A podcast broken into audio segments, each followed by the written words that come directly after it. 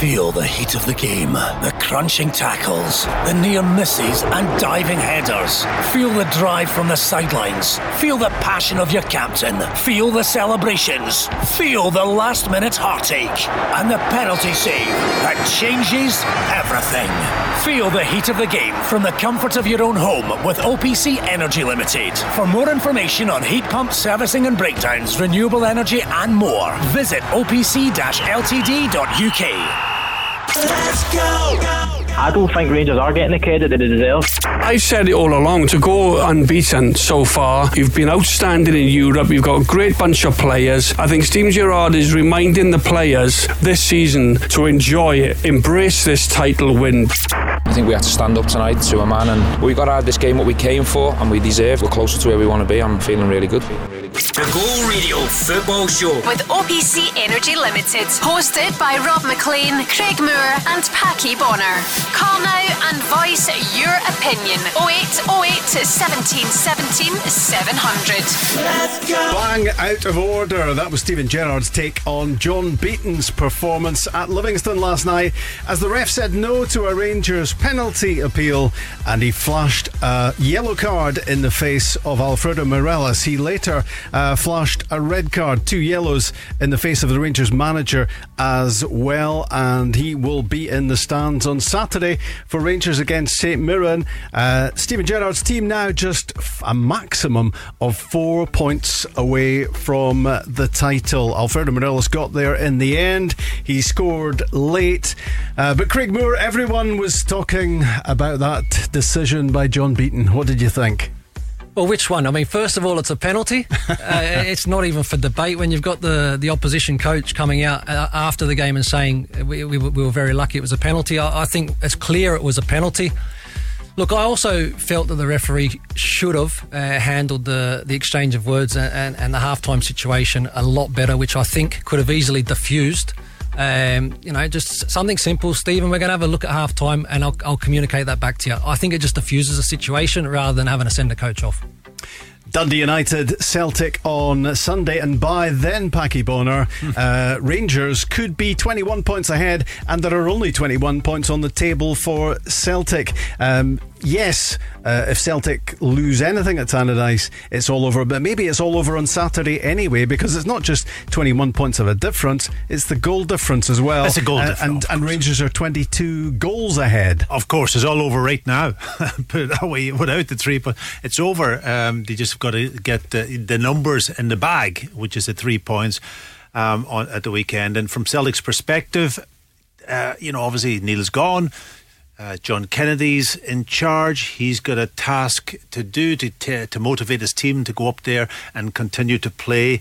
Uh, they play quite well at the weekend, um, and uh, it's uh, John's also has got to get the team playing because he, if he has any uh, idea of getting the job, then he has got to prove to the fans. He's, he's not getting the job, is he? well, you know, um, let, let's let's look at it from from that perspective. Um, John is in the mix at the moment uh, because he's the guy that has got probably about three or four months that he can actually prove to people that he can actually manage a big club like Celtic. Uh, when you're in that position, uh, and there's nobody really, I don't know who's going to make the decisions on the new manager. I know John and Peter Lawwell will be fairly close because I think Peter Lawwell almost demanded that John didn't go with Brendan Rodgers and he stayed at the club and give him a good contract to keep him there. Um, so from that perspective, if Peter was making the, making the choice, John would have to be probably on his list. Now, Would John Kennedy sell season tickets for next season? well, th- well, that's the point. Uh, that is the point. And and we had a, a lady on, a very articulate lady on last week. and- Natasha, yeah, it was Natasha. You, you, you- and, and she was very, very good uh, about what she actually said. And and that's the problem for John Kennedy is that it's, it's about credibility among the fans. Uh, John's a very, very good coach. People know that. But the credibility of him being around for the last period when the team struggled, uh, and he is the one that would probably be leading the coaching on the pitch, and things didn't work. And that's what she actually pointed out. Uh, doesn't need me to point it out or Craig or anybody else, but the fan, she was a fan coming on to say that. Um, with the set pieces, the, the stats that came out on those, um, uh, you know, they're out in the public, and the fans aren't stupid. They, they, they, they see things going on. So, from John Kenny's point of view, and and by the way, the rest of the coaching staff, which is Stevie Woods and uh, and that, all of them now have a three month period to prove to people that maybe in a different way or a different direction or, or even a different voice Mm-hmm. that they can actually produce something with the team. And part of that is going to be not just the attacking side because I think they, they played well on the weekend and they have been over the last couple of weeks, but it's the whole defensive side. And then the two big games coming up against Rangers, one being that at Celtic Park they've got to got to go out and prove to the fans that they can actually compete with Rangers. Now they've proved it at Ibrox the last time that they can compete, and I think Al McGregor was a difference between the two sides. But from the point of view of Rangers having the championship in the bag, that's a huge game for John Kennedy and the staff. And if they can actually turn Rangers over Yeah. on that particular day, which would be a big celebration for them, then the fans might look at it from a different perspective. Uh, you Does know, he have a chance, Craig? Does, does John Kennedy have any chance of getting this job? For me, no. For me, no. And I, look, I, I think, uh, look, I understand what you're saying in terms of let, let's see how, how John Kennedy does for the, the remainder uh, of the season. The concern for, I think, Celtic fans uh, hearing that is what happens come end of the season if they decide that that's not the way forward. Uh, and for me, that's time lost in terms of already rebuilding for next season. Um, you know, because in terms of being able to speak to players about potentially who's going to stay for next season, players that they're going to recruit. For me, if you wait until the end of the season, you're already behind the eight ball in terms of uh, Yeah. the Yeah. opportunity to sign these players. So th- that for Craig, me, I don't d- d- disagree with you, and and you know if I'm looking, I'm just putting up a case for John. Yes. If, if John was sitting now and, and he's in possession of Yeah, the job, yeah. he's got an opportunity to show people what he can do, and then somebody has to make a decision on him not taking a job or being given a job, and who's going to make that decision. You know, Peter's leaving. Also, everybody knows that at this point in time. Is there somebody in the background now able to make those decisions? And when you talk about lost time, I totally agree with you because now you're talking about sending players, keeping players, letting players go, uh, signing new players. All of that work has to go on now, and who's making those decisions? So, so that we've talked about this many times Yeah. already since since Peter and, and Neil has left, even in the last couple of weeks. So there are big, big decisions to be made from Celtic from that perspective. You know, I, I go back. Rob, to probably a, when when when I was at the club in um, I'm trying to think in, in the year 88, 89, when, when, you know, after we won the double, then Rangers had the big changeover with Souness coming in and so on. Um, we still competed a little bit. We won the cup and so on. But there was a huge change in the club because obviously um, we lost players, very, very experienced players. Now Billy McNeill had to bring in new players. He brought in the two Polish guys, Dziekanowski and Yeah. Darius Wdowczyk. Mm-hmm. The younger players, you know, stepping up into positions. They weren't hadn't that experience. There were some older players. Maybe you know, I was there, Paul McStay, but Paul McStay was only young and still fairly young. He was a captain. Peter Grant, they were in their mid twenties. I was mm. probably the oldest at twenty nine left. So it was a huge change, mm. and and that was really difficult to adapt and, and Yeah. then then of course Rangers we couldn't compete with Rangers because they had the money and they were bringing in the big guys and that and and that was a huge and we took a long long time to recover from that situation it, it almost took us nine seasons Yeah, yeah. To, to, to recover um, from that perspective so so that that was and I'm looking at Celtic now and saying well they have to make decisions the big difference this time round is that Celtic still have money Yeah. Celtic have the finances that they didn't have then Yeah.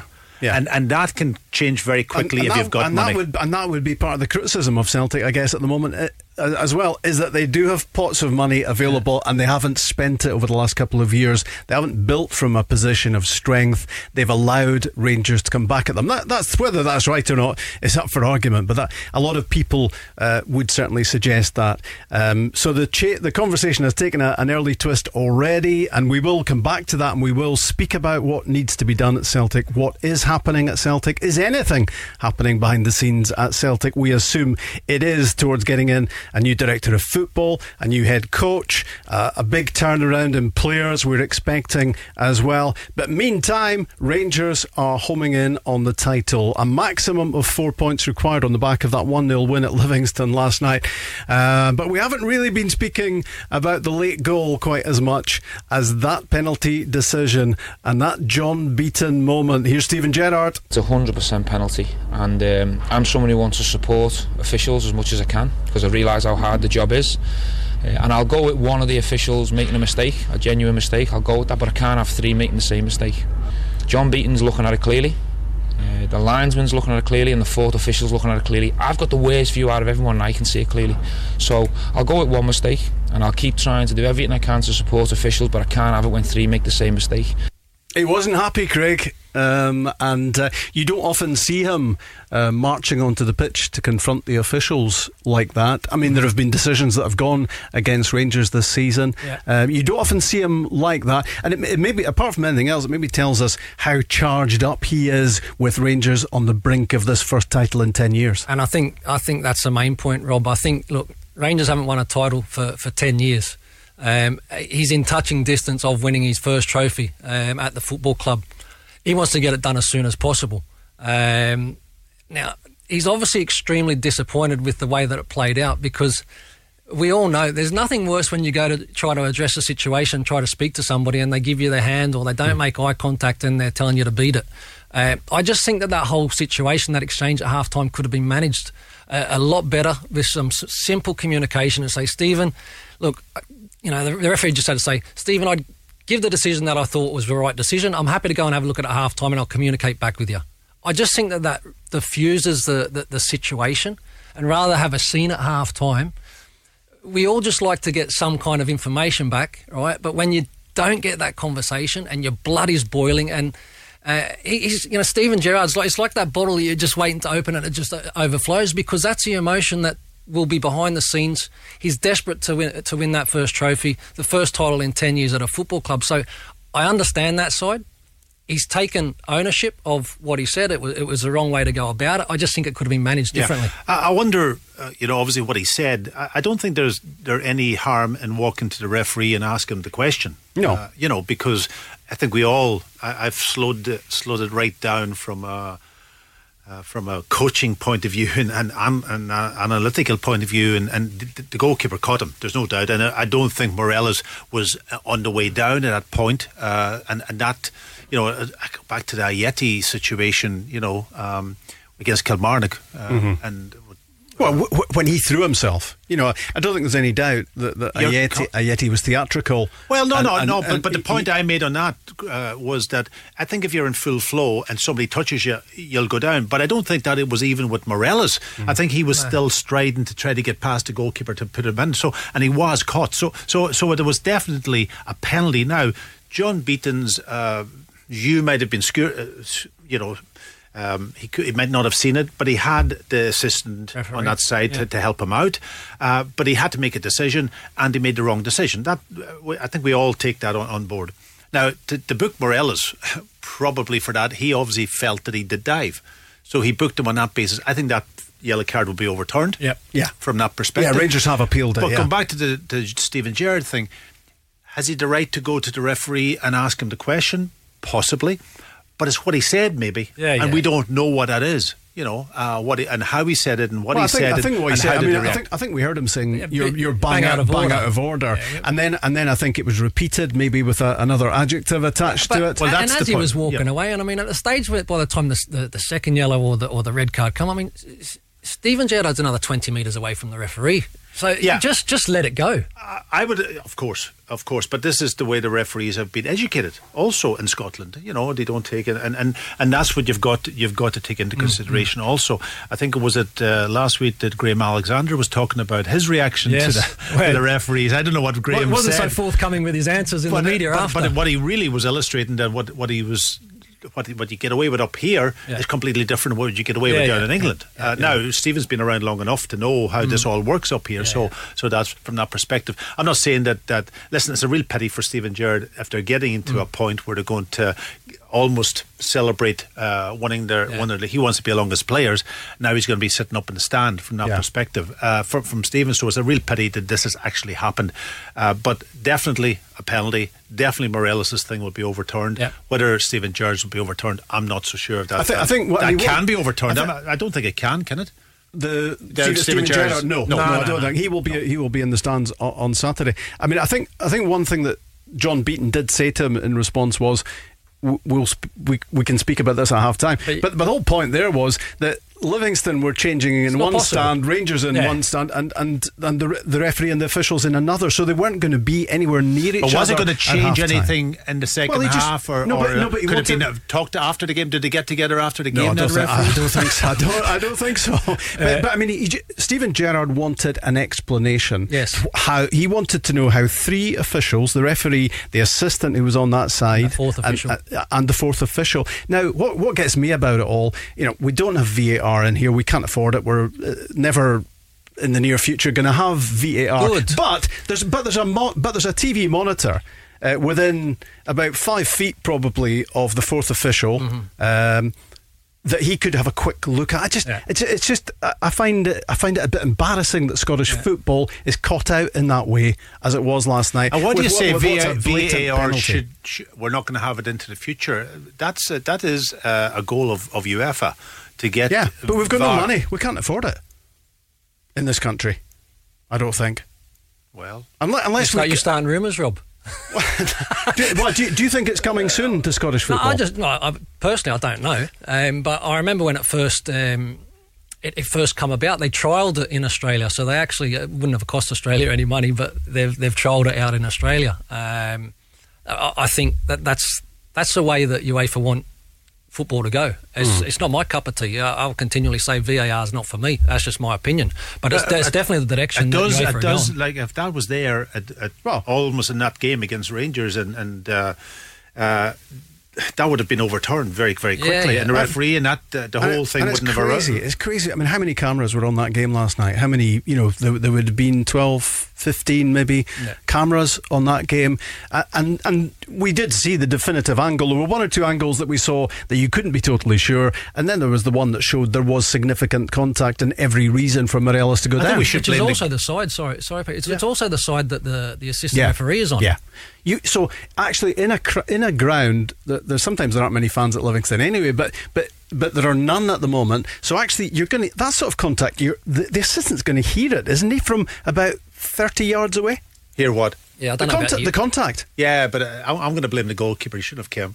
and I'm an ex-goalkeeper. No, no, wrong decision. But uh, I was no, listen, when it was that's coming tongue in cheek. By the way, don't quote I me on that. no, no. All you media out there, don't quote me on that. Yeah, but um, yeah, so so yellow for Morelos, which will be overturned. Mm-hmm. It has to be. Uh, the re- the red will stick. Yep. Um, so Stephen Gerrard will be watching from the stands at the weekend, but yeah, we'll, we'll hear him in the course of the show. Uh, I'm not sure he's too bothered about that because Rangers got there in the end. They they they, they got the win in the end, and they're almost there. Well, I think in the end, uh, you know, listening to his press um, stuff that come out after the game, he actually felt that it kind of galvanised his team to, to go on and get the result. Look, Livingston um, have, have proven to be a very tough team. Um, you know, Martindale's done a wonderful job. They they they backed up after disappointment with the cup final, uh, and it's a pitch that Rangers haven't done fantastically well on. Um, but to go and and get those three points and again a, a, a closer step to the to the title. Look, he'll be really, really pleased. Um, take his situation completely uh, away from it. They're on track. They're, they're still winning football games. It's another clean sheet. There's a lot to be happy about for Rangers. Craig Moore, Packie Bonner, Rob Maclean on the Go Radio Football Show with OPC Energy Limited for a Thursday night. Get yourself involved as well. What did you think about the officials last night at Livingston? That decision, the yellow card for Morelos, red card for Steven Gerrard, but ultimately three points for Rangers and now a maximum of four away from the title. Will it all be wrapped up this weekend? What about the news that uh, Glasgow could potentially miss out on staging games at Euro 2020 if there are no fans in place? And the plans of League One and Two clubs uh, to get the season going in a couple of weeks' time, thinking about extending the season as well. Lots to talk about uh, on the socials at Go Football Show. Text Go and your message to 87474 and the phone number, you well know it, 0808 17 17 700. The Go Radio Football Show. Let's go. Good to have you with us. Uh, the football chat between now and seven. Uh, much of it is already centred on that decision last night and that uh, outcome for Steven Gerrard, which saw him spending the second half at Livingston in the stand. It all happened live on the show last night. Uh, Barry Ferguson and John Hartson were sitting here, and this was their reaction. And action Morelos. in the other game as well. Is that- penalty. Is that a penalty? Yes, that's a penalty. Down goes Alfredo. Morelos, and it's going to be yellow for the goalkeeper. John Beaton is the referee, and it's going to be a penalty for Rangers nine minutes before half Rob, No, is it, is it a dive? What's he doing? I think the yellow card is for Morelos when he gets back to his feet. So we'll look at the TV need to see reruns that again. I've gone a bit early there. Yep. Yeah, See, that's the beauty. We we can see it again. The referee's Did got. you to see penalty as well? I thought it was a penalty. Well, there was the confusion last night because I think uh, You were confused. Well, ab- ab- absolutely watching it watching it live because and I think probably most people uh, when he when he took out the card probably most people thought it was going to be for the goalkeeper and it was going to be a penalty for Rangers and it was a, a decision that surprised everyone and presumably uh, John Beaton has the wherewithal at half time uh, to look at video uh, and see that, that he's that he's got it wrong. Well, Rob, I'm just listening to the way that you commentated on that. You were spot on. You were spot on, and I think that's what that's what we all kind of seen. You know, Mm. like and then for for what ended up happening and the, the yellow card for Morelos and uh, look, he, at the end of the day, I, I I hate beating up on referees because I think that we've got to find a way that we can all work together to to, to showcase a great product. Um, there's got to be respect, but he got it wrong last night. Yeah. And here's Steven Gerrard talking about the officials. The officials do a fantastic job. Um, they do the best they can, and I want to support that. And I don't want to talk about referees after games, but when there's three of them making the same blatant mistake, I think that's a problem. I asked for an explanation at half time, and the explanation I wanted is how can three people miss the same incident that are all looking straight at it? That's the only explanation I wanted. Okay, um, I got a little bit emotional, which I apologise for, but um, at this level, with them experienced officials, you'd expect better. How could three people get that But they're not going to give him that explanation, are they? No, he'll, he'll be waiting a while for that one to be well, honest. the answer was not going to come, was it? How how serious a, a, a blunder is that last night? Do, do we just look at it? Do we just look at last night and think, well, they just the, the officials just didn't have a good line of sight. They couldn't have seen it. It's one of those things, or uh, is that? Uh, But what, what do you poor want to what- what- refereeing?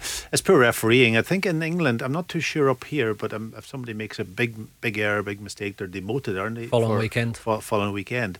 Um, but I, I just think from a, from the referee's point of view, he may have been obscured. His vision may be obscured Yeah. because of the angle. I think it's down to the assistant then to help him out, really help him out. and the fourth yeah. official. Yeah, yeah. For the 'cause official to he's a got point, the, but he's he got may- the benefit also to to have a look at it. Yeah. Uh, it might be after, and we don't. We you know that's the one thing that I guess I don't like with the VAR in terms of the delays to the game. So you want to try and allow the game to to flow. But Packie, you're right. Like it's for me. uh, At certain times, assistant referees, linesmen, um, they need to play a bigger role. They need to really support the referee in the centre because sometimes they do have that. You know, they, they And maybe all don't have that human. clear. We all make mistakes. We all That's make the point. mistakes, and sometimes you don't have that clear line of sight. Um, and that's where it's so important that you have that backup and, and that, that feedback from your assistant. And he didn't. Uh, who knows? Uh, there, there maybe was communication, but clearly it wasn't. Yeah. There was contact. It was a penalty. Otherwise, the decision would have been made. It's, it's very clear though that you know if you're a referee and you have to make a decision on a particular instant, it's either it has to be almost black or white. You either say, yeah, he caught him as a penalty, or he didn't catch him as a dive, Yeah. or or potentially you could you could say as a, it could be a dive. So so from his perspective, he got that decision wrong. He got that decision wrong, and that's when we talked then about help. The VAR is not there. I think it should be there. I think it's it's. I look at lots of incidents throughout Europe, uh, and they're getting more right now than they're getting wrong Yeah. because they've got used to it. Um, so I think in the future, I know you say it may never come because of money. I would love to see that sort of sorted out somehow Mm. because we get over this big issue that we have here. But then you have to rely on your assistant to help you out. Yeah. And the assistant had a clear view of that situation. Now it took me a little while to to stop it, break it down, have a look at it. And we have that advantage when we're watching TV Sure. that they don't have. Mm. So from that perspective, you're waiting to see did the, did the, did that goalkeeper connect with him, and he did with his right arm connected with his foot. Mm. So that put him down. Uh, but that's very very difficult in the split. But so you have to take in the experience as a referee. You've got to be.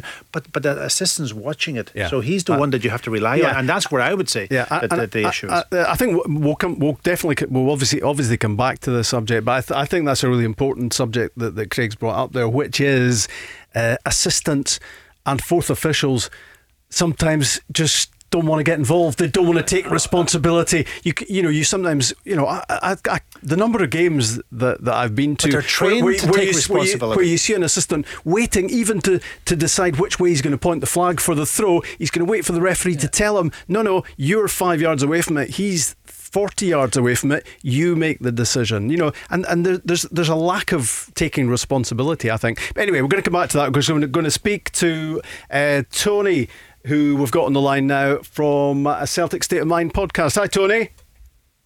How you doing, Rob? All right? Yeah, how are you? Are you well? I'm very well, yeah. Hi, Pat. Hi, Craig. Hi, Tony. Hi, Tony.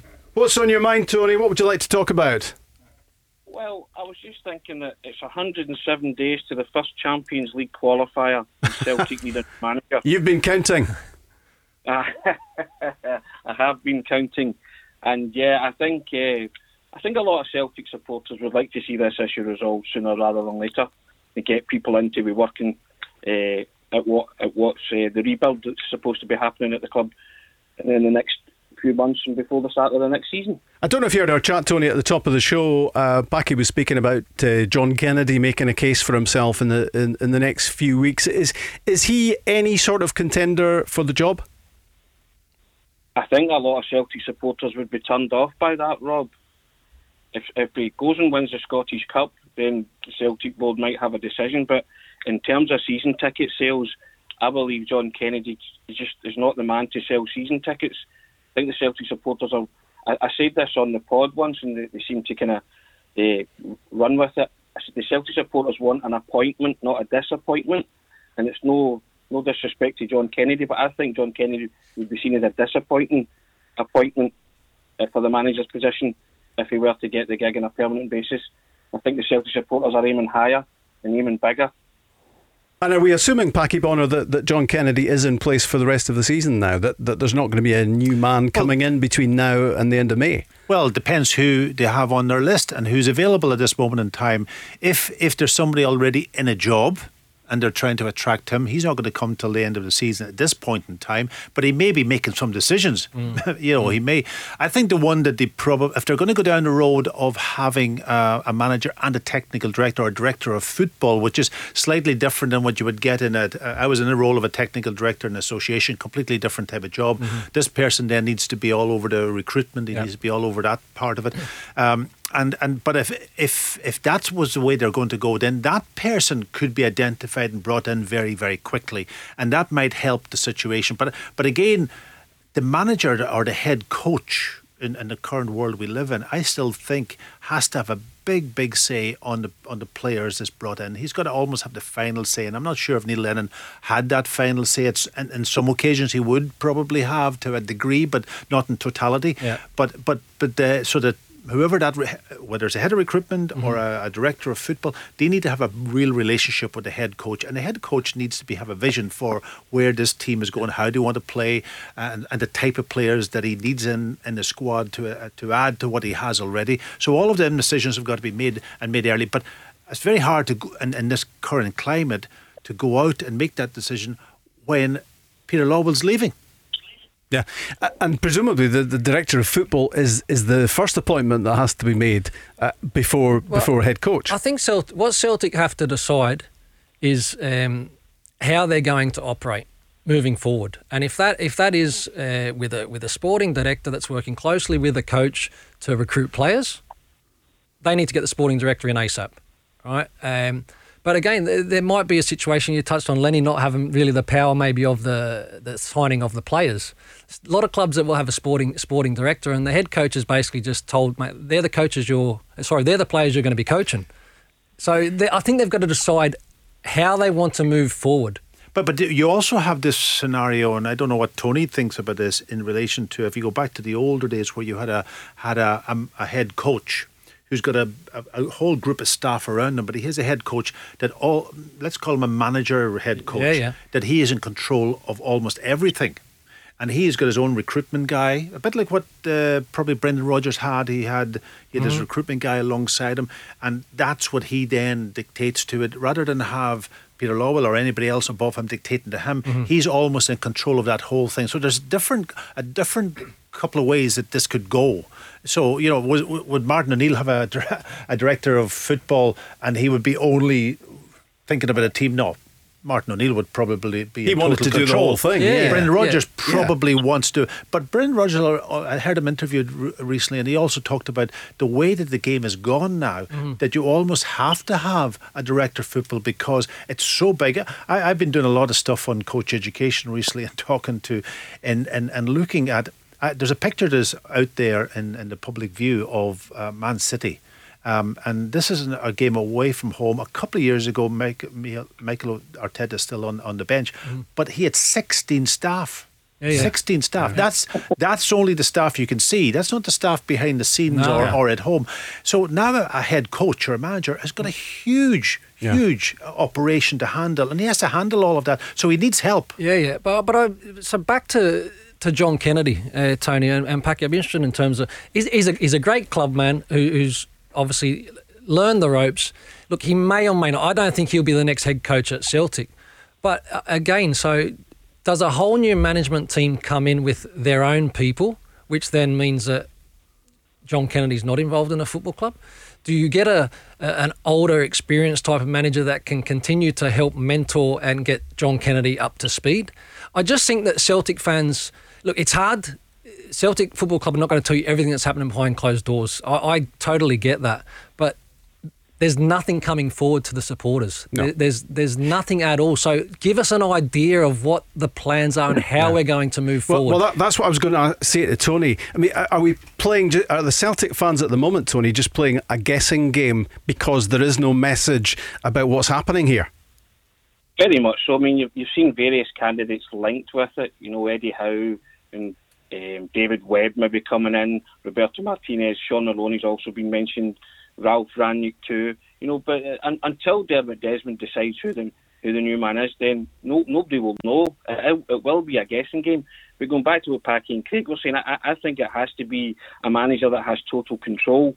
I've said before that any any Celtic manager in the history who's had total control has had unprecedented amounts of success. Jock Stein, Martin O'Neill, Brendan Rodgers, they had total control of the football club. Now, if you're going to bring in a manager or, or a, a, head of recruitment or a director of football, the director of football has to have a relationship with the manager. You can't just foister a director hmm. of football on a manager and, and say, right, work together. So I think that's why a lot of people are kind of swaying towards the kind of Eddie Howe, David Webb, or Roberto Martinez, Shaun Maloney type thing, you know. So, but again, as you say, that these are all stabs in the dark. Yeah. Because nobody really knows for certain who is coming in, and until Celtic make that public knowledge, then nobody will. The guessing game will go on. Celtic supporters have their preferences. I think a lot of swaying towards Roberto Martinez and Shaun Maloney, but they're working at the Euros. Yeah, and So they're yeah, that, that, that narrows the, that they're- narrows that time scale even more. That I mm-hmm. say, and they're involved with the, with the best international team in the world, aren't they, Tony? So you know whether they're Yeah. they're willing to, to swap that. But but I mean, re- recruitment's a massive word, isn't it? Because because that's where Celtic have gone, having gone so right over recent years. Recently, they've gone so badly wrong. Well, Packie touched on it there. I don't think Neil Lennon was responsible for bringing in a lot of those players. I have to be honest, because I was comparing, doing a compare and contrast exercise, and when Neil Lennon first came in in 2011, he signed big guys. He signed big footballers, Mhm. Wanyama, Van Dijk, you know, Joe Ledley. Very much in the way Martin O'Neill did before him. Fraser, yeah, Fraser Forster is his goalkeeper. You know, these were big, powerful players. Now, the players that have been signed in the past year or so, Barkas, Klimala, Ajeti, Soro, Taylor, they don't strike you as Neil Lennon prototype players.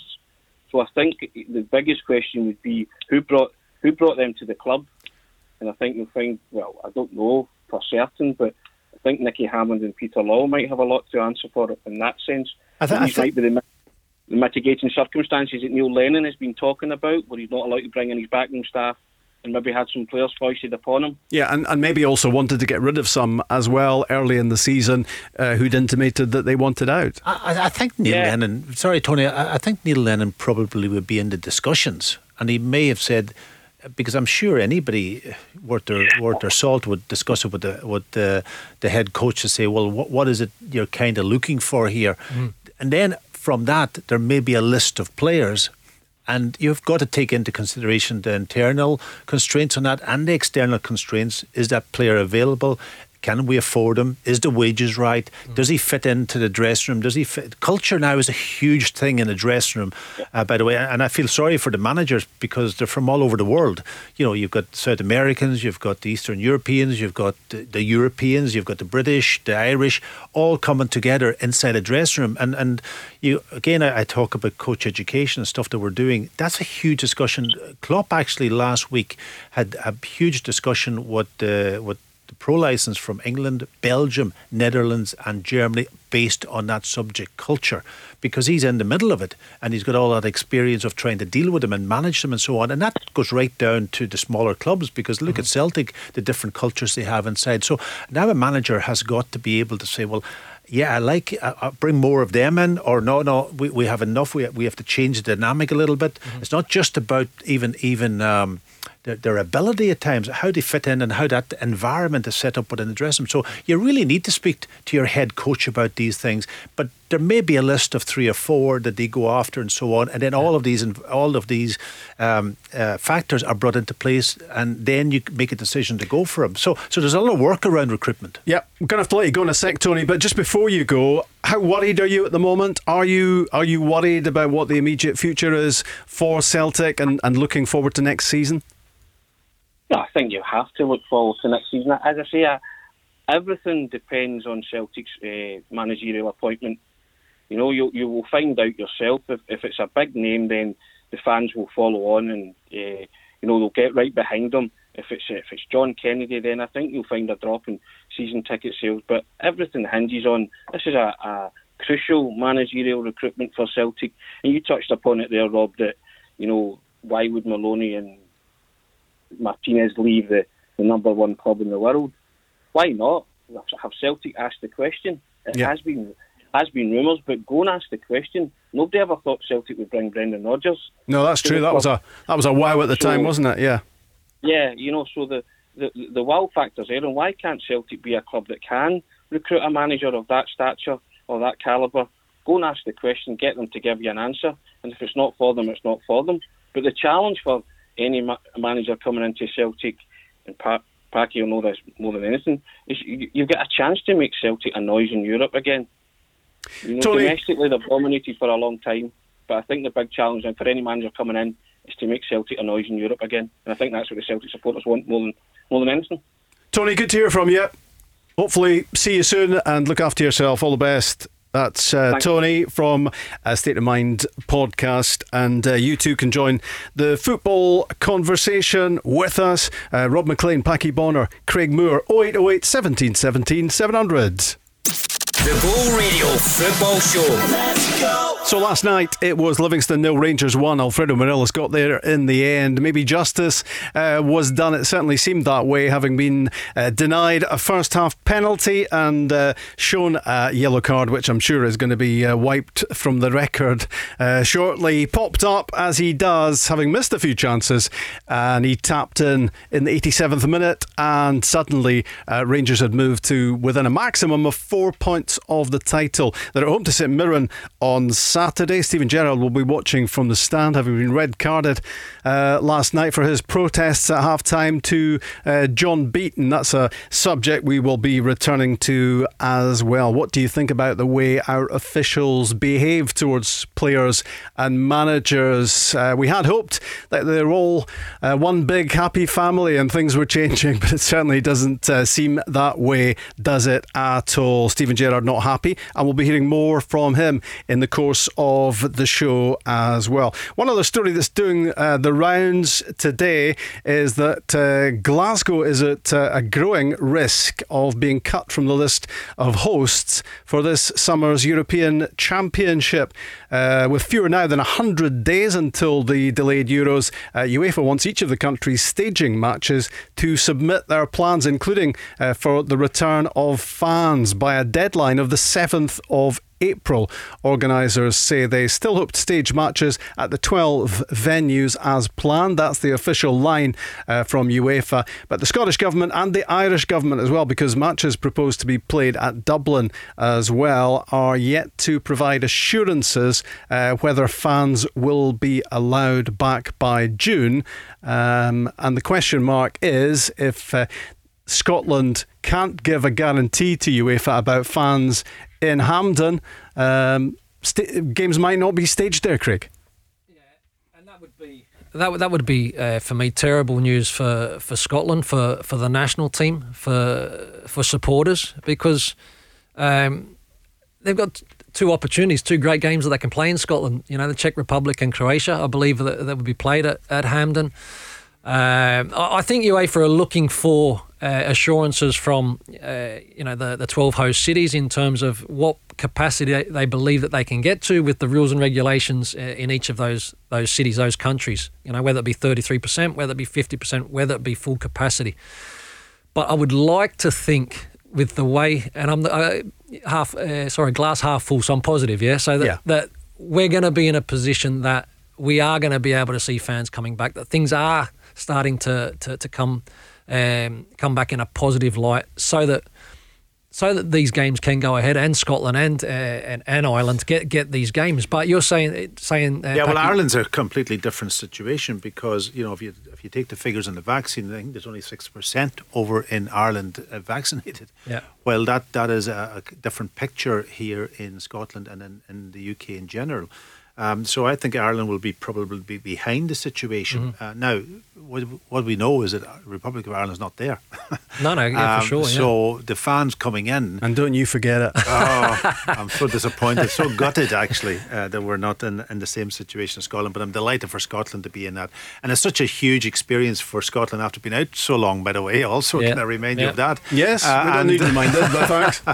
and uh, from that perspective, just for the, from from the fans' point of view, you know, I have a grandson over here, of course, too, and he's and all his pals, and they would love to be able to go to to watch some of these games at Hampden. And there- whether there- whether you would ever get a ticket or not, that might be Well, another. yeah. But uh, of fish, but- th- there are the two Scotland group games. There are two other group games as well scheduled to be played at Hampden and a round of 16 match as well. Yeah. So so we're talking about five matches Yep. at Hampden. Yeah. Um, and, and maybe we're scaremongering here, but this seems to be a story that, that is circulating today. Well- that there, there is this doubt about it because Scotland and maybe Ireland as well, from what you're saying, can't give that stipulation. No, and it's a uh, difficult that one to give. assurance that there will be fans in the grounds then. Yeah, and, and it's because of the variant and because of the travel restrictions and all of that. Like, I haven't been in Ireland since last, I think it was July. I got over for about a three week period and having to isolate for two weeks of that. So I haven't been home home since uh, to to Ireland, and and we can't travel. Nobody can travel. So I can't see that changing too much. Even going into June, Yeah. uh, the, you may be able to travel around your country and do all of that, Yeah. even within the UK. But if we're now talking about fans coming from abroad fr- and from from Europe to have to come in to support their, their team, that might be the the, the biggest issue but of all of this. But it, it would be a terrible shame Yeah. from from from uh, this point of view that, that Scotland would lose the opportunity to have two home fixtures. Wow, Th- th- that's that that's a real advantage. But but the thing is, a strange thing for me, Rob, is that the, these doubts are not are not echoed by UEFA because they they they've come out and says that we we're still planning to go ahead with 12 host cities. Yep. And we actually haven't thought of anything other than 12 host cities. At No, this, I'm, at I'm this sure they have. time. though. Uh, no, th- But, they- but, the, will but the release that they come out with it says that No, no, I know that, and and that's why they, they probably don't want to be coming out with any other thing uh, uh, at this Mm-hmm. moment in time. Just to, but I think they've been looking. I think at one You work point they with were you, looking. you work with UEFA. Well, well, I do a lot of Inside- work around inside there, but scoop, I, I'm not in. I'm not in that hierarchy to be making and finding out decisions. But I know that they've been almost talking about Russia also hosting it, uh, the complete tournament again. Um, so.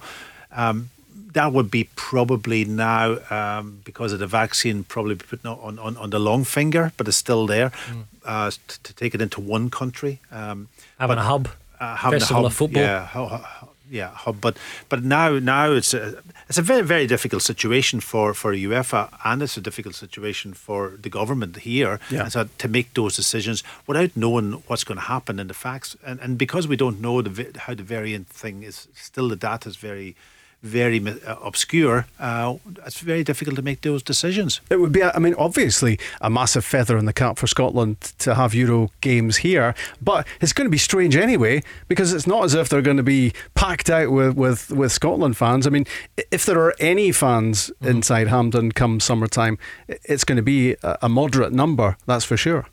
Yeah, I thought you were sa- you, you were going to say it was strange because it was 22 years since you'd last qualified. Was it 22 years for, for Yeah, a major Packie just tournament? rem- Packie just reminded me, yeah. Uh, nah, but look, I mean, it's funny because it's a question that, that I have asked uh, players as well in terms of you know what's it like playing in front of. Um, no fans, and then we had that little period. Uh, I spoke to a couple of players down south where they had the, the 2000 that come through and all that sort of stuff, and they said it actually felt strange going back to having a few people, a few people in.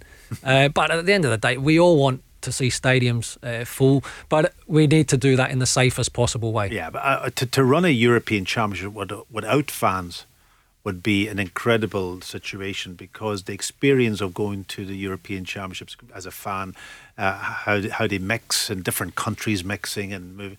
That, that's what makes the European Champs or the World Cup for that point. To run it without fans, you're almost then talking to, from the players' perspective. Also, it takes away a huge, a huge. Sure does. But we're but we're running one thing we're doing as well is running out of time. Of course, it's I think 99 days uh, today that uh, Scotland play their first game at uh, Euro 2020, and of course it will be the summer of 21. Confused, uh, we probably are, but we're looking forward to it anyway. Whatever happens, as Stevie Clarke leads his team into action at the Euro finals. Um, it is the Go Radio Football Show with OPC Energy Limited, and uh, another hour of football chat on the way after the news at six. Get yourself involved 0808 17 17 700. Feel the heat of the game, the crunching tackles, the near misses and diving headers. Feel the drive from the sidelines. Feel the passion of your captain. Feel the celebrations. Feel the last minute heartache. And the penalty save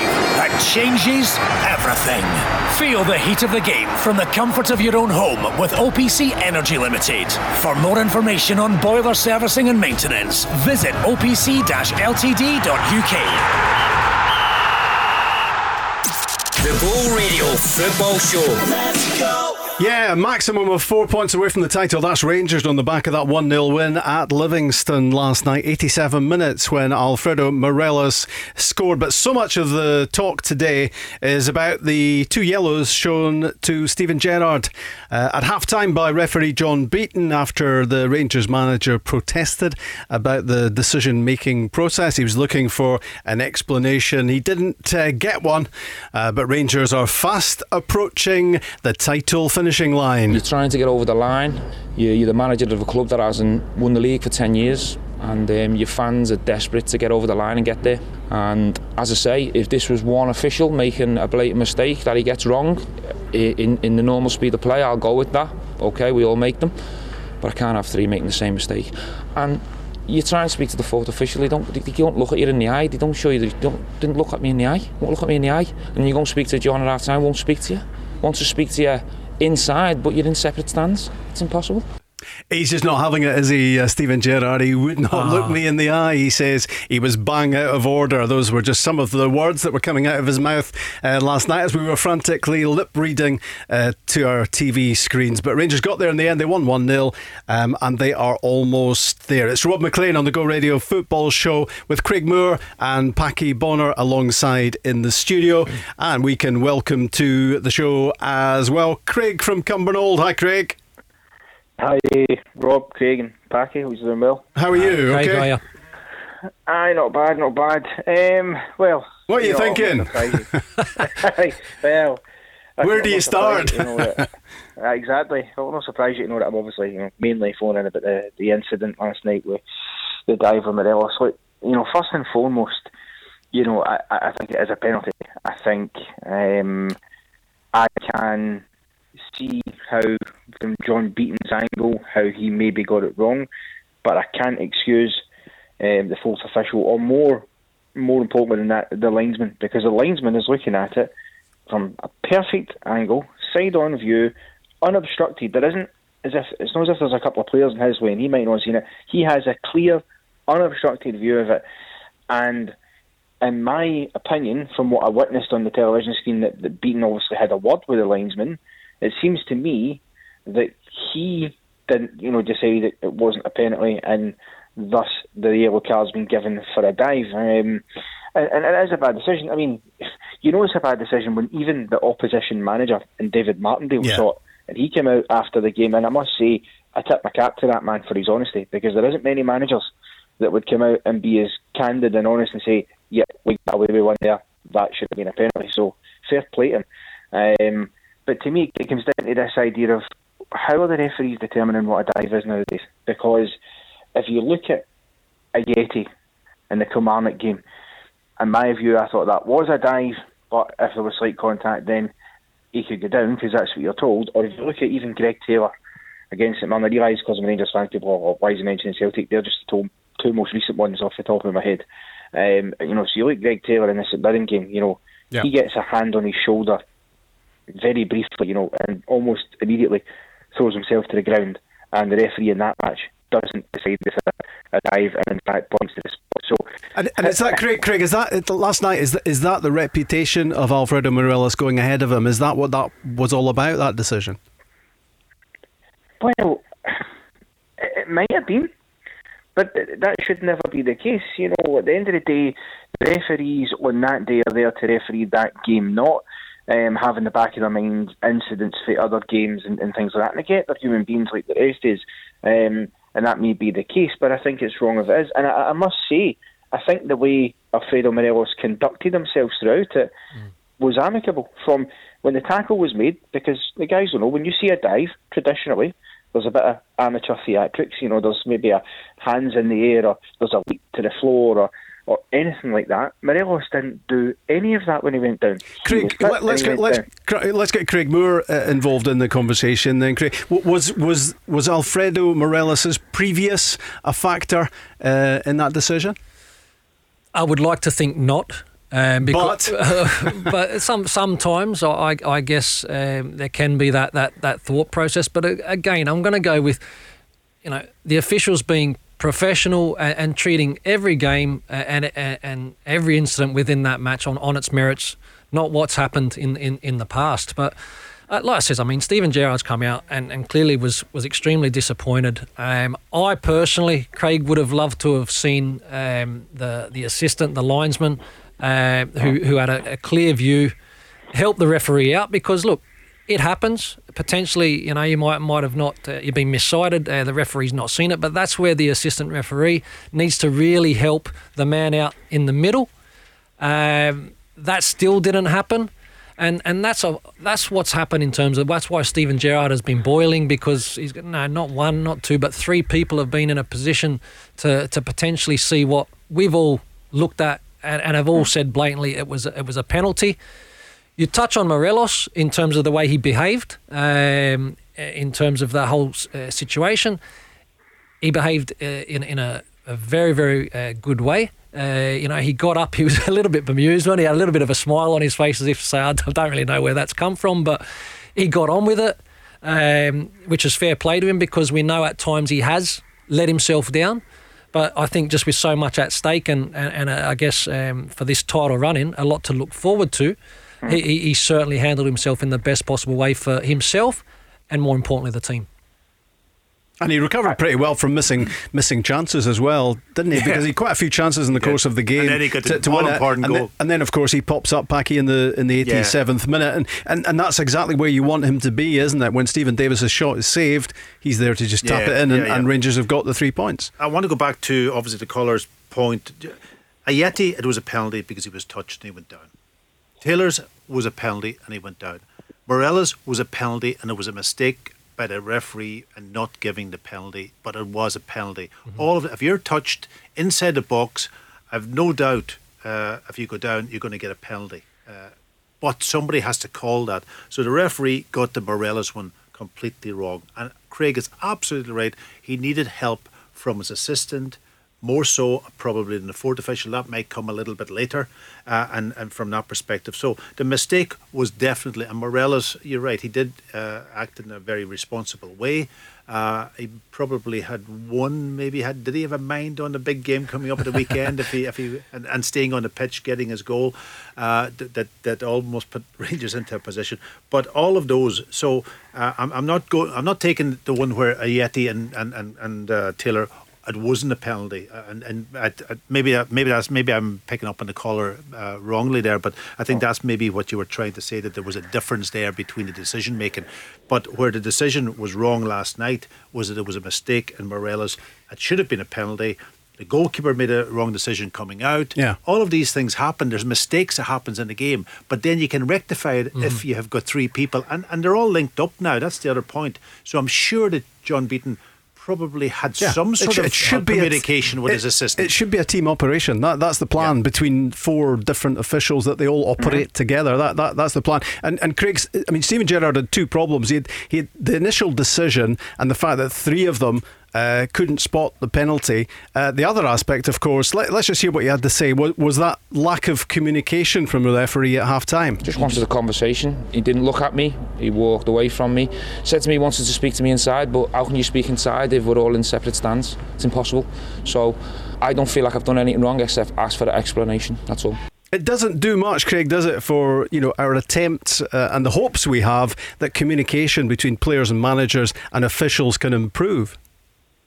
Well, it, exactly. You know, it has to. Um, you know, uh, firstly, just to uh, clarify with, with Pat's point, I, I totally agree with what you said there, Pat. And the point I'm making is that if those two incidents are penalties um, because of the contact, however minimal, then so would Alfredo Morelos's be. And I couldn't understand how referees. But they're different referees. Sorry for cutting in. They're, they're- Yeah, that's the yeah. problem. They're all different people. That's the, the Um, point. It, it wasn't John Beaton that was refereeing the two. Maybe I'm wrong. Maybe he was refereeing. Some I matches. can't remember who the I can't remember who the referees honest. were, but Uh, they're well, all let's different. not blame him just in case.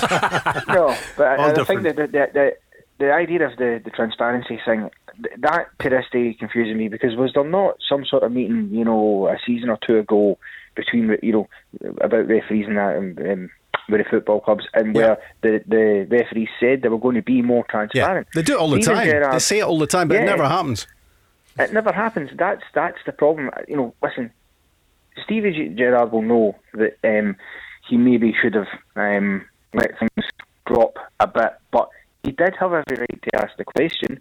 I think the dismissive attitude of John Beaton and the fourth official served further to rile him up because he's looking for transparency. Why have you made not just him personally? Why have three officials came to the conclusion that that's a, a dive? Um, and that's my worry about if you bring in you know video monitors and stuff like that. That who's going to take the responsibility then for saying that the ref should have a look at that, or if the ref does, or, or is the fourth official going to have a look? Because they don't want to take responsibility. No. Well, as well, is. sorry, Um, And, and it's if- a bit like being told off by the teacher and sent to the back of the class, isn't it? It- That, that's what it smacks of. No, but that- what, if VAR does come in, I think it takes away all those grey areas. You know, and and, and you know, they've, they've, they've certainly improved VAR over the last. What, how long has it been in now? Probably a year and a half, or maybe Yeah. two years. So that has, that would take away that whole whole situation there last night. So I think the investment has to come in this country for VAR, especially in the Premier League. Let's get somebody else involved in the conversation. Bob in Clydebank. Hi, Bob. Hi guys. Hi, how are you doing? What would you like to say about last night at Livingston? Uh, quite a lot actually, but uh, you've only got a couple of hours, guys. Uh, great to hear that you've joined one of the best teams, Packie. Go radio football I'm, show. I'm, I'm a floater. I'm a floater. I'll just come in and He- teach He's on, right. he's on loan at the moment. We're pursuing a permanent deal, but we'll, we'll get back to you on that. Get his pen out and get him signed. Uh, what was I saying about when have you, you guys ever seen Steven Gerrard react the way he acted last night? Has anybody ever seen him reacting like that? Because you knew he was 101% right by what he was saying. And as for three people to, to and they're making excuses now. I hear no mention another station, but they're saying that uh, that uh, he was blinded, he couldn't see it. He was right in front of it. He's seen it happening. Who, He's seen it happen. in Stevie Gerrard, you're talking about now? Yes, Yeah, yes. yeah. And Steven Gerrard seen it from where he was standing. Yeah, And John Beaton was at the edge of the 18 yard box when it happened. yeah. Uh, but I, I still, I still don't think he might have had the total, the total view of it. But that's where the, the combination of him and the assistant well, comes into play. That, that's what Steven Gerrard is incredulous about. That, that yeah. three officials didn't didn't get involved enough between them to get the decision right. And it doesn't look. It's obviously not sat well with him because, as we've touched on, three people uh, that have not not been able to make the right decision. Um, and more importantly, the way that he tried to address the situation at halftime and have a conversation, and he got the the brush off. He got the brush off. You know, we all hate that growing up when mum and dad tell us what we could I, do. I wonder, the... I wonder though. I wonder though, from a, from a point of view, at halftime, was that the right time to to address the situation from Steven Gerrard's point of well, view? Well, it just it just happened, didn't it? I, I know yeah. it happened, but normal circumstances, you'd be going down a tunnel and you might address it yeah. inside, and people wouldn't see it, yeah, and so on. Mm. Maybe that's gone through John Beaton's point of view too. Also, I don't want to discuss it here yes, because yes, it's in Bob. public view. Yes, Bob. Yeah, Packie. The thing is, it, as he said they're two different sides of the stand. They weren't together, so he couldn't mm-hmm. go down the tunnel Packie. No, no, I understand that. I understand that. Absolutely understand. And, that. and he was of it. Look, Steven Gerrard's fuming because again, going to win a title for the first time in ten years, to win his first silverware for the football club.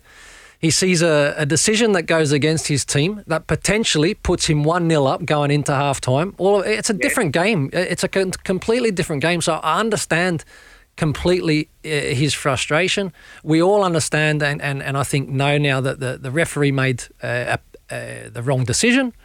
And, and, certainly, I, I personally think, Bob, that um, it could have been managed by the referee a, a whole lot better walking off at half time. Yes, exactly. Yeah. Uh, and but how did it come about that he got the second yellow card and the red card? because he, he, turned away and he was already walking off, and then he, he came after Gerrard. Yeah, the, the, yellow card and the red card. But so I, th- I, think I think the chat was continuing, though, wasn't it? For even though he was walking away, I think uh, Steven Gerrard was was still having his say. Uh, and I think that's what prompted uh, John Beaton to go back into his pocket and get the same yellow card out again. Yeah, why, why, is it? Why is it? I ask a question here, and I know it's in the rules probably somewhere. Rob, you'll maybe be able to answer it. Why is it that that uh, head coaches um, now that they can get the yellow card and red card and so on, why can they not appeal these things? What is is that? Well, that's, that's a strange the rule, thing. For the me. rules are complex. You just seen the words out of my mouth there, They've, they've, they've, they've put an appeal in against Morelos, which will get turned over.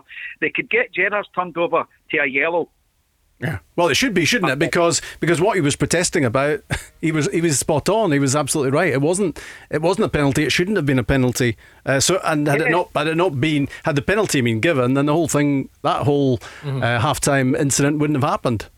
What shocked me more was one of the persons that agreed with it was Andy Walker.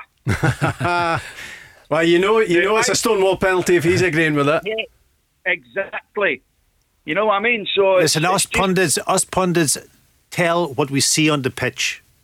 I understand. Packie Bonner is as honest as the day is long, uh, and my nose has just grown as well. Packie will you signed up on the Go Radio Let, Let's have another word with Craig and Cumbernauld if you're still there, Craig. Um, you know, Rangers got there in the end, and how many times have they done that in in recent times, especially this season, where they haven't been firing on all cylinders? Uh, Livingston were resisting pretty effectively. Uh, 87 minutes. Uh, it's another one niler. Absolutely, and that's that's one of the main differences this season between uh, you know this season, the last couple of seasons, and I think that comes down to a mentality thing. Uh, you saw it from all the players last night. Where last season you'd maybe see frustration set in, you know, particularly with Morelos when he's missed a number of chances, um, a few that have, you know, I mean, I think the the header at the back post yeah. should have been in the back of the net all day long, but the fact that the the composure was still there, the patience was there, and the belief that the, the goal was to come. Uh, even as a, a fan watching it, you know, going to Livingston's no an easy place to go. They're a tough team. They're a physical team. I think they had about seven bookings last night, so that tells you how physical the match is. Um, and we kept ploughing away at it, and I, I felt watching it there was a goal coming. Um, and when it did, Morelos is exactly where you want every striker to be. Um, I mean, last night in the television, you had big Kris Boyd doing the punditry he's the record SPL goal scorer from being standing in positions like that. Um, you know, so that that's what you need, um, and that's what we've got this season. And I think that's the difference you know last two seasons. I think it's also the difference between Rangers and Celtic this season as well. Is that when Celtic have played poorly more often than not, they've dropped points. when we've done it, more often than not, we're still picking up the three. Because if you win every game 1 0, you're still going to win the league. So it doesn't, to me, that's it. That's the most, most important part. And tell me this, Craig Moore, uh, if Rangers beat St Mirren on Saturday, it's apparently not arithmetically over at that stage, but but surely it is because uh, there are only 21 points on the table come yep. Sunday if, if Rangers win. Yep. Uh, 21 is the difference, and yep. of course the, the goal Rangers difference. goal difference is yeah, yeah, now I think yeah. 23 better. Yeah, no, look, I mean, Rangers will just be looking at another game of football, looking to try and pick up three points looking to get closer to, to, to winning, winning that title. Um, look, that's a focus. Obviously, we, we know it's a matter of time when it's going to happen. Uh, but like I said, they'll still be addressing it game at a time um, and trying to get the business done as quick as possible mm-hmm. uh, with, with everything that's still coming up and still involvement in Europa. Uh, it would give Steven Gerrard the flexibility to try and you know balance things a little bit towards uh, the, the heavy congestion at, at you know, at the end of the season, you've got Scottish Cup starting, you've got all these kind of things. So a lot of games um, had some injuries. You know, you know, you've got Tav out, you, you got Kemar Roofe out. There's there's a few injuries there as well. So look, they'll they'll be looking to get the business done as quick as possible. Thanks for the calls. Good to have you on the show. Cheers, guys. Have a good one. All the best. Um, talking uh, Rangers there, talking that uh, big decision uh, last night uh, from John Beaton, the reaction from Steven Gerrard, the red card that followed, but ultimately the three points that followed as well. Rangers um, are just uh, effectively one more win away from the title. The Go Radio Football Show. Let's go. Yeah, it's the refereeing decision they are all uh, talking about. The temperature has been rising ever since last night at Livingston when John Beaton showed a yellow card to Alfredo Morelos for diving as he saw it rather than pointing to the spot. And it all kicked off at half time. And Steven Gerrard ended up watching the match from the stand, but he was pretty happy in the end, with that late Morelos winner and uh, another significant step closer to Rangers landing their first title in 10 years. We did have a, a poll on the go earlier on on the show just asking about the, the decision, about what you thought. Was it a penalty? Was it a dive? Uh, 32% went for a dive, which uh, strikes me as uh, quite, quite, quite, a high chunk, Craig, um, because I think probably, I mean, when, when you get uh, the opposing manager um, as one of our callers said, owning up afterwards and, and saying disappointed to lose the late goal, but we were got lucky because uh, Rangers should have had a first penalty. half penalty. You kind of know at that yeah. point um, that John Beaton, not just John Beaton, but as officials, I think we should say that as well. It is, it should be a team operation, um, and he was, I think he was let down, wasn't he? Yeah, no, very much so. I, I, think, like I said, sometimes uh, the man in the middle, um, you know, like the head coach of, of, any football club, they're the one that that brunt uh, get take the brunt of all the uh, the poor decisions or whatever. But they, they, they need help, and that's why we have assistant referees, linesmen, to be able to to, to help the referee when maybe. Um, you know, there, there's things that they can't see. They need to play an active role. It's not a, not just a matter of saying, um, whose throw, throwing it is, you know, what teams throw. It's like there's, they've yeah. got to play more of a role to help. And as you touched on, Rob, it is a team. You know, when, when we're not talking about the referees and the, the, the assistant, they've done a good job. So they've got to they've got to bond together and they've got to have that team mentality to show themselves in the best light. Tomorrow night is uh, Friday night, of course, on the Go Radio Football Show. Paul Cooney back with uh, Barry Ferguson and Si Ferry. Looking ahead to the weekend, uh, some juicy games coming up as well. Five on Saturday in the Premiership. Aberdeen against Hamilton, who got a point against St Johnstone last night. Don't know if you guys saw uh, the highlights of that game, but two fantastic goals, goals. in that Great game. Uh, Ross Callaghan uh, for Accies with a long range effort, curling it into the top corner, and then Guy Melamed for uh, for St Johnstone. What a first touch, Packie! That oh, was. It was a brilliant touch, and uh, obviously the ball travelled quite a quite a distance. Um, but but yeah, really really good goals, and there was a lot of good chances in the game also mm. Uh, from both ends. I think Hamilton could have won it, uh, hit the crossbar, didn't he? Hit the hit the hit the before yeah. St Johnstone scored. Uh, but uh, super, super game and um, real fight by by Hamilton down at the bottom, isn't it? You know, yeah. they're really putting up to. Yeah. Brian, Brian's a great guy. I, I felt sorry for him. probably about three, four, maybe four weeks ago or so. He he seemed really down. He seemed mm. really, really down. He was on an interview that we did with him, and he was almost really, really down. And he lost a lot of key players.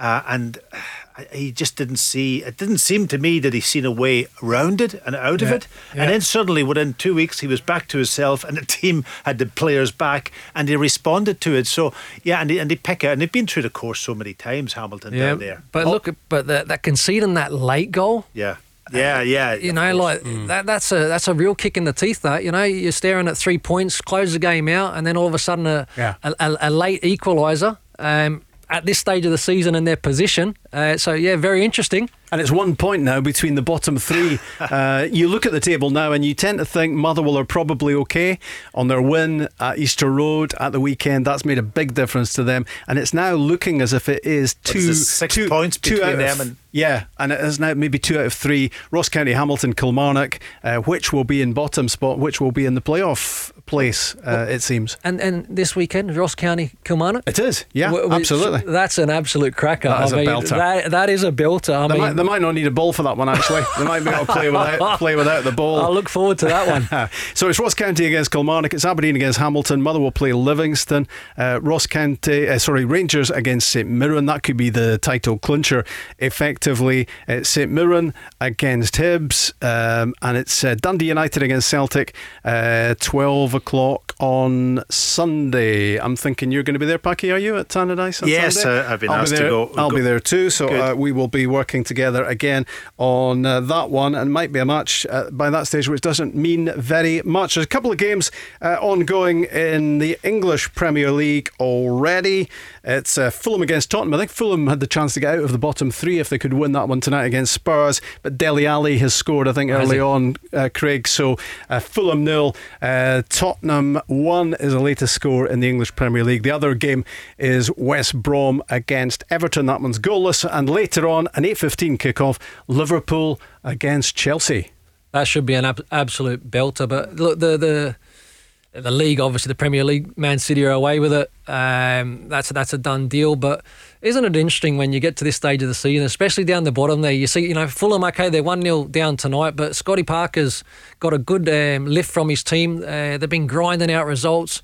West Brom, you know, got the odd result there. Then you got Chris Wilder that got a, a, a result there with Sheffield United. I, I think Sheffield United and West Brom are gone. Yeah.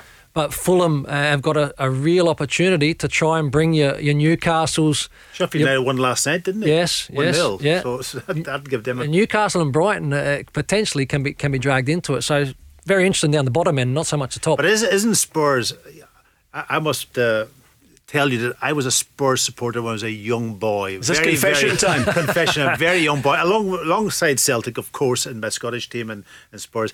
But they frustrated me over the years. I, I love Yeah. Spurs in many ways because of the way, but they frustrated me, and they've always the nearly team. Even Mm. even now, they're the, almost a nearly team. Yep. Um, and and uh, sometimes I look at them and say, "Wow, could they become that that top team?" Mm-hmm. I'm not so sure the mentality's right there.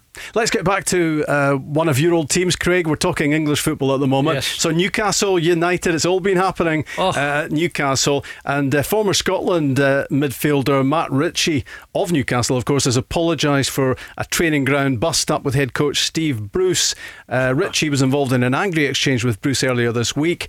Uh, Ritchie was frustrated with Bruce's post-match comments after Saturday's one-all draw with Wolves. Bruce suggested that Ritchie hadn't passed on information from the touchline seconds before uh, the visitors scored their equaliser. Uh, the club haven't officially commented on the incident, um, but it's understood Ritchie has apologised for what he said and that the matter is now considered closed. Well, he actually called Steve Bruce a coward um, because there was uh, he come on as a as a substitute with information to pass on to the players.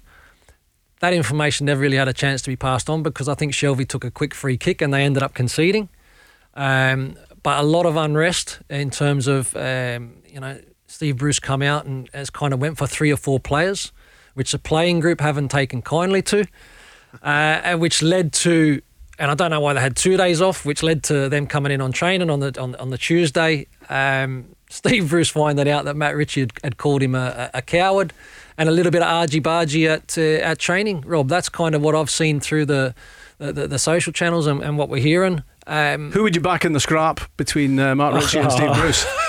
I think it's a non-event in terms of in terms of that. But I tell you what, it it, it, it puts Steve Bruce in a real in a real real tough position. I mean, Newcastle they're fighting for their lives, yeah. and all of a sudden now you've got a group of players that aren't supporting player power uh, you know i've always said a player power and, and and that's what the hierarchy listen to unfortunately also and, and the manager is always the one that is as easy sackable. You can't sack the players as such. He's the one that, that can can be out the door. So you've got to manage players. And players now are different, and managers call players out and so on and so forth. You can't do it now. You have to find a different way. Mm. Uh, and if you go public on those on those issues, uh, then you're leaving yourself wide open. Uh, and and that so yeah. Here's some here's some breaking news in Scottish football. A restart to the Scottish League One and Two season has been approved uh, from the 20th of March, but the SPFL board remains unconvinced that a 22 game season is realistic. Uh, that's the aim of the 20 clubs in those leagues after uh, Nicola Sturgeon gave the go ahead to a return to play. But the governing body is seeking assurances about what will happen if clubs fail to complete their fixtures, the SPFL has said only then will the board be able to consider the requests to push back the dates of the playoffs. So it's very complicated, it's very complex. It's going to be difficult, Craig, to make this work and it just seems to be changing. I, I, thought I was clear before I come on, and then you get a new a, yeah. a, a, new update. You know, they were talking potentially from the reduced amount of games, 27 to 22, with a split after 18 games uh, and then asking for a, a slight extension uh, in terms of the promotion relegation playoffs, which was only a couple of weeks. Mm. And I was like, you know, that's that's actually not too bad. Teams can be active that still have to allow these fixtures to play out.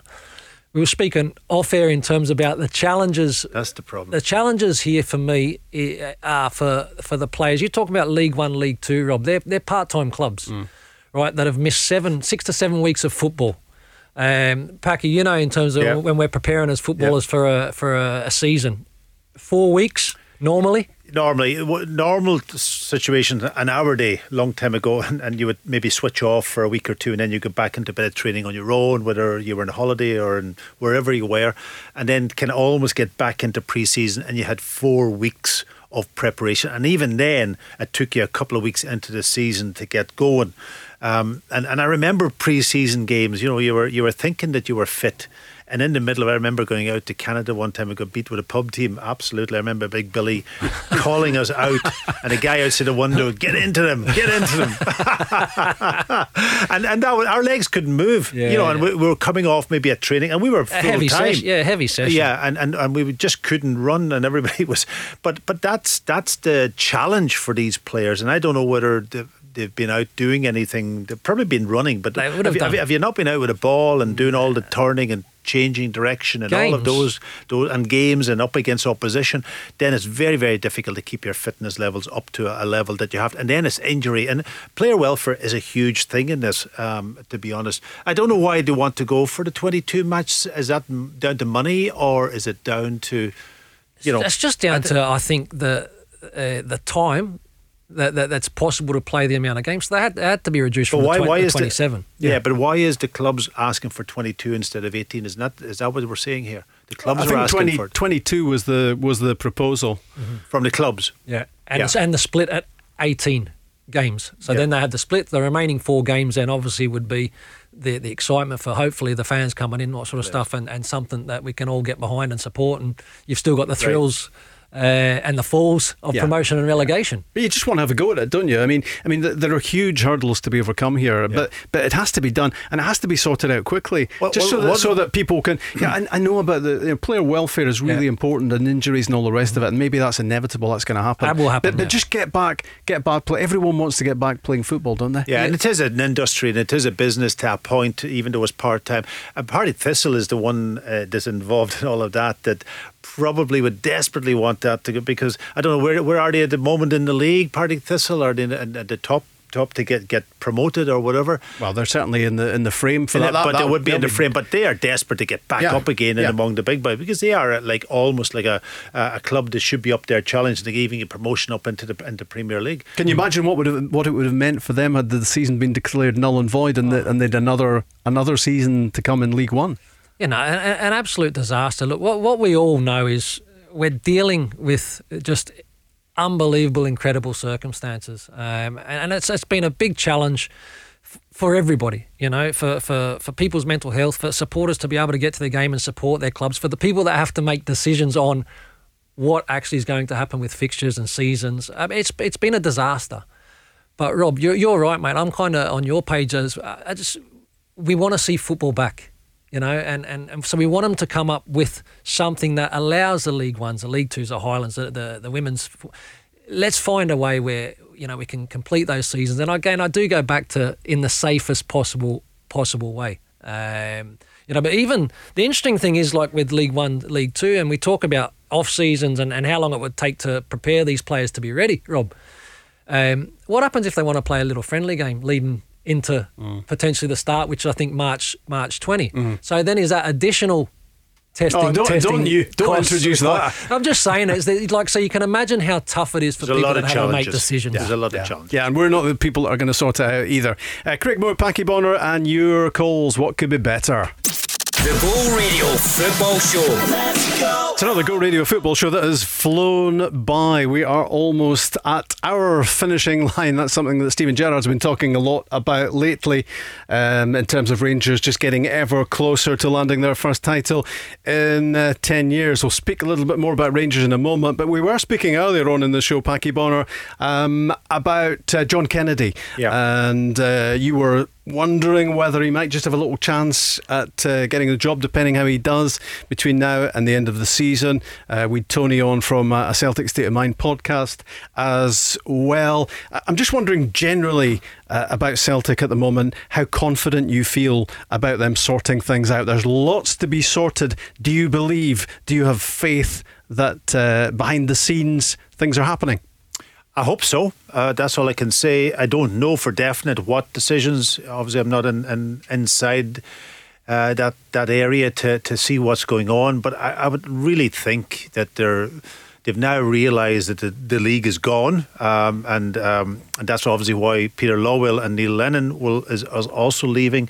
But I'm sure they have to be making the decisions now because uh, somebody said it was 110 days or something uh, until the Champions League qualifier. Qualifier, yeah. yeah. Um, that goes very, very quickly. Um, um, and, and they have to be planning to be in a position where, because Europe is, I think it's for the two big clubs in, mm-hmm. in Scotland, definitely it's the holy grail, uh, you know, from Celtic's perspective. Yeah, and becoming be, more so actually because of the coefficient and because how yeah. well Rangers and Celtic and have money. done in Europe in recent years. Um, it, it means that we're, we're fast approaching the stage where the winners of the, the, the Premiership go straight into the, the um, Champions League, and, and we know how many millions that means. Yes. Yeah, well, that's the point. It, it's it's really, and from Rangers' perspective, it, it, it, almost brings new revenue to them that they didn't have for the last sort of almost nine years, um, and then they can go and plan ahead. From Celtic's perspective, they want to keep uh, the finances. They're in a good state, I think, finances. I know they've lost probably a lot of money this year. They've got a huge wage bill. Will be something that they will be looking at to see can they cut the wage bill down uh, from from a point of view uh, of where they are at this moment in time um, from it. But they're still in a very good position that they can make the decisions going forward.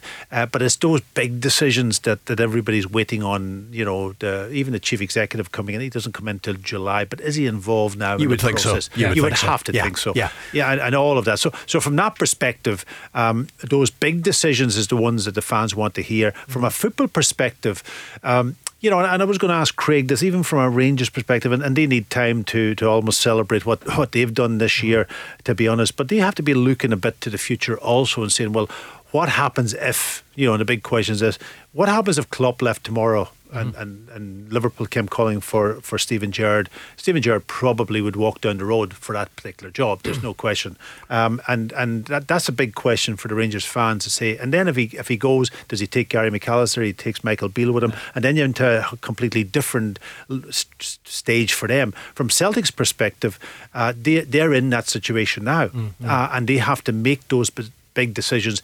But from a player point of view, if they can bring in four or five key players in this window, yeah. along with what they have, and they've shown that they have enough up front and that now holding on to uh, Odsonne Edouard, I don't think that'll happen, but he will create finance for them, and they've got to make those recruitment decisions uh, bang on this mm. time. But but they're not that you know they're not that far away from getting a challenge next year again Mm-hmm. uh, to, to to be in there challenging Rangers. Uh, that's for sure. Uh, so so I don't see a. I don't see a, a big issue, but I think the fans are looking for the big name Yeah, coming in. Definitely, and that's that's Yeah, the and so- key to and this. So, and so are Celtic as a But, club uh, because it's about it's commercial. It's about it's about selling season tickets. Anyway, hold that thought for a second because let's talk to Gary in Castlemilk. Hi, Gary. How you doing, Rob? Yeah. Big Oz. Nice Gary, how are you, pal? Thanks for taking my call. Not at all. What would you like to say? Uh, I just want to get your guys' thoughts. You know, obviously what happened last night, the controversy. I know you've been talking about it majority of the night. I just want to know uh, Packie and Craig's thoughts on uh, what they thought of the referee being so uh, dismissive and rude in that. Because I mean, see, like in rugby, you actually see the referee interacting with the players. You Yeah. know, this is why I made that decision. I don't know why they can't fully sort of integrate that into the football. I mean, maybe they're trained just to be like, listen, you don't talk to them. But I, I, I mean, like the other guys, they're probably no far and wide football. I want to know, is it like that the rest of the world, or is it just Scotland? You know? Yeah, and worse. the, the- the other thing about rugby, of course, is that the referee's mic'd up, and you actually Can can, hear hear hear, what he's saying. So, Yeah. so it, it actually makes decision his decisions if, if they are easy to follow, which last night's wasn't. But but generally speaking, you know what's happening with the referee, and you hear what he says to the players, and it's all it's all there's lots of communication, Craig. Yeah, now look, I, I think, uh, and Packie, you'll be able to say the same. Like back in the day and all that sort of stuff, the, the good referees, the top referees, had an unbelievable relationship with the players, right? And that's not because they give you any favours. It's just because there, there was that banter, there was that knowledge, there was, it was management, it was game management, and and I think sometimes. And it's not just in Scotland, um, Gary. It's not, it's not just in Scotland, mate. It, it happens all over the world. Every now and then, you know, you get a performance or you get a referee, and it's a little bit arrogant, uh, I, I guess, or, or maybe it's you know dismissive in terms of a a conversation or an answer that. Um, really, a head coach and a captain have the right to, to have that conversation with, with with an official. So again, I thought that could have been managed a whole lot better last night in in, in the match. Um, you know, I thought Beaton could have done that job a lot better. Um, and at the end of the day, look, we need to have respect for one another. Um, you know, it's a, it's it's I think, I, think what, I think what we should say is about John Beaton as well is that he has he's suffered, hasn't he, very publicly. Uh, from abuse, from uh, social media abuse, he's taken a lot. He's taken a lot of stick. There have been threats made to him, his family, will all that stuff. you. That, Yeah. that, I mean, that that's that's something that is totally unacceptable, and that would have to be borne in mind i- in all of this. Yeah, hundred percent. There was also um, referee uh, escapes me in in, the UK, England. Sorry, the last week or two that had death threats as well. Was Uh, it was it Mike Dean? Mike Dean, yeah, Yeah. And, and he stood himself down because look, that's unacceptable. You know, in, in, in any walk to be to be having death threats and all that sort of stuff, and we've heard players that have come out with it or abuse and the stuff that we see on social media uh, where it's it's over the line, Rob. You know, and, Mm. and that's not just uh, sporting people; that's life in general, uh, and it leads to to really uh, poor outcomes. So it's definitely unacceptable. Yeah, Uh, uh, what I would say, and it is, is actually around the world is worse than here in Scotland. Scotland's they're very officious here in Scotland in Yeah. the way, that, way they treat. And, and I, I take Craig's point about. I, I remember in this situation I was in with Kenny Hope. Um, you know, you remember Kenny, Yeah. And uh, his brother Doogie. But Kenny used to go over and do a lot of the friendlies in Ireland when we played international football, and you would meet him out and about. Yeah, yeah. and you built up a relationship with him. You might have had a beer in a bar with him and yeah, talked to him and so on. And then when you met him at the games, yeah. Mm. But I remember playing against Hearts in the semi final, and I got buried into the back of the net, and there was a goal. Um, and ah, I was really annoyed that the free kick wasn't given, and the ball came down. And the next instance, it came down down my side of the pitch. And I swore at him. I did everything around, Yeah. and I could see him changing. I could see the eyes changing in him. Yeah. and I, and I, I thought I was off here. Yeah, yeah, because yeah. that's the way. But he actually didn't. He just said, "Thanks a- for- thanks for that pint you bought Thanks me for that night." pint over in Dublin that you bought me. But but that relationship was built up, and that that almost kind of changed. But refereeing in rugby is completely different. I had also the great experience of sitting up in Croke Park, actually watching Ireland and England play in that famous uh, game um, in rugby, um, and I could hear everything the referee with a with an earpiece I had in, and it was an education. Yeah. Yeah. It was absolutely Yeah. an education from the rugby guys, and how did they? They actually probably knew more about the rules and everything than the, than the players themselves. Yeah, yeah, Because yeah. he was they were educating the players Mm. also in it. Uh, So there's a different kind of almost uh, and the players in rugby do not do not challenge the referee. They almost accept it. Yeah. And, and that's that's a kind of been brought up through a historical thing. It's not an even an educational thing. It's just part of the game. To change soccer into that, mm. you're not going to do it. But there has to be respect on both and, sides. And I wouldn't want that. I remember one game uh, in Australia. The referee was Matthew Matthew Breeze, and he was talking me through every decision he made on the uh, on the ground that day, and I'm like, mate, I, you're actually doing my head in. I don't need to be hearing every single decision you're making, saying this, that, and I'm like, mate, just you put me off my game, mate. Focus on your game. Like, but you're right. In rugby, it is a little bit different. They still have that interaction with the with the captain. Yeah that's the only player that will ever come and try and have this conversation. But it's a different culture. Rugby, a, it's a different yeah. culture. But there is yeah. things you can learn from it in, in education. Yeah, it is all about education, and it's about, but it's about relationships. It's about relationships, and that then sometimes, even in the coaching courses, Craig, you've been on the coaching courses, and they bring in the referee in to talk to the players. The referee gets absolutely oh, smashed, annihilated. Smashed. Well, annihilated. Let, us bring it back to last night at Livingston, Gary, and and a bit. But I mean, what Steven Gerrard was doing is, you know yeah, yes, you know, he said you're bang out of order at one point, but but he was also asking the question. He was looking for an explanation, wasn't he, um, about why no penalty and, and why a yellow card for Morelos when there was was contact. Yeah, I mean that's the thing. I mean, I remember it was a couple of years ago uh, they had to sort of respect the ref uh, thing going on. You know, they promoted that. But, yep. I mean, it's got to go both ways. But I mean, back to last night, even just to turn around to Stevie and say, "Look, mate, for, my angle, it looked like that, and I didn't have any clearance for my linesman, so I've got to go off my initial, you know, what I've seen. So I don't see why that was so hard to take five seconds, ten seconds to turn around and say that. Then just you know the sort of lack of respect between them. It was quite shocking. That's but, but that, that respect, I, I, must tell you another story. I, am sorry for, for taking this into a storytelling situation, but I remember going down. a quick one. Very quickly, going down to down to Lar, Troon, I think it was. My son was playing with Troon in a, in a junior game, and I went down with my wife. Beautiful sunny evening, and there was two old guys was on the line from the crowd and the young young referee was only a kid in the middle of the pitch, and the old guy recognised me from the line, and he started talking to me as the game was going on. Yeah. He turned away from the pitch, but the referee gave, gave blew the whistle to get, and he turned around and absolutely annihilated the referee, and he was the linesman, yeah. the old yeah. guy. Yeah, so this was a kind of a, a thing that's again historical. Give the referee as much stick well, as well, possible. I don't, I don't, think we can help out the assistant from last night by saying he was speaking to somebody in the crowd no, no. because there wasn't anybody there. just, just a quick one: Why can we not interview referees after a match? Great question.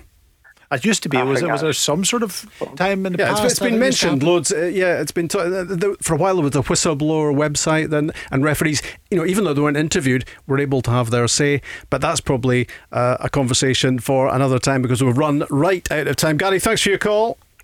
Thanks for taking my call, guys. Cheers. Have a good All night. All the Cheers, best. Guy. And that is it for uh, tonight. Uh, two hours has come and gone really quickly. We're back uh, tomorrow night on the show. Paul Cooney is back with uh, Barry Ferguson and Si Ferry alongside him. Your calls as well. Looking ahead to the football weekend. We are, as usual, live at five.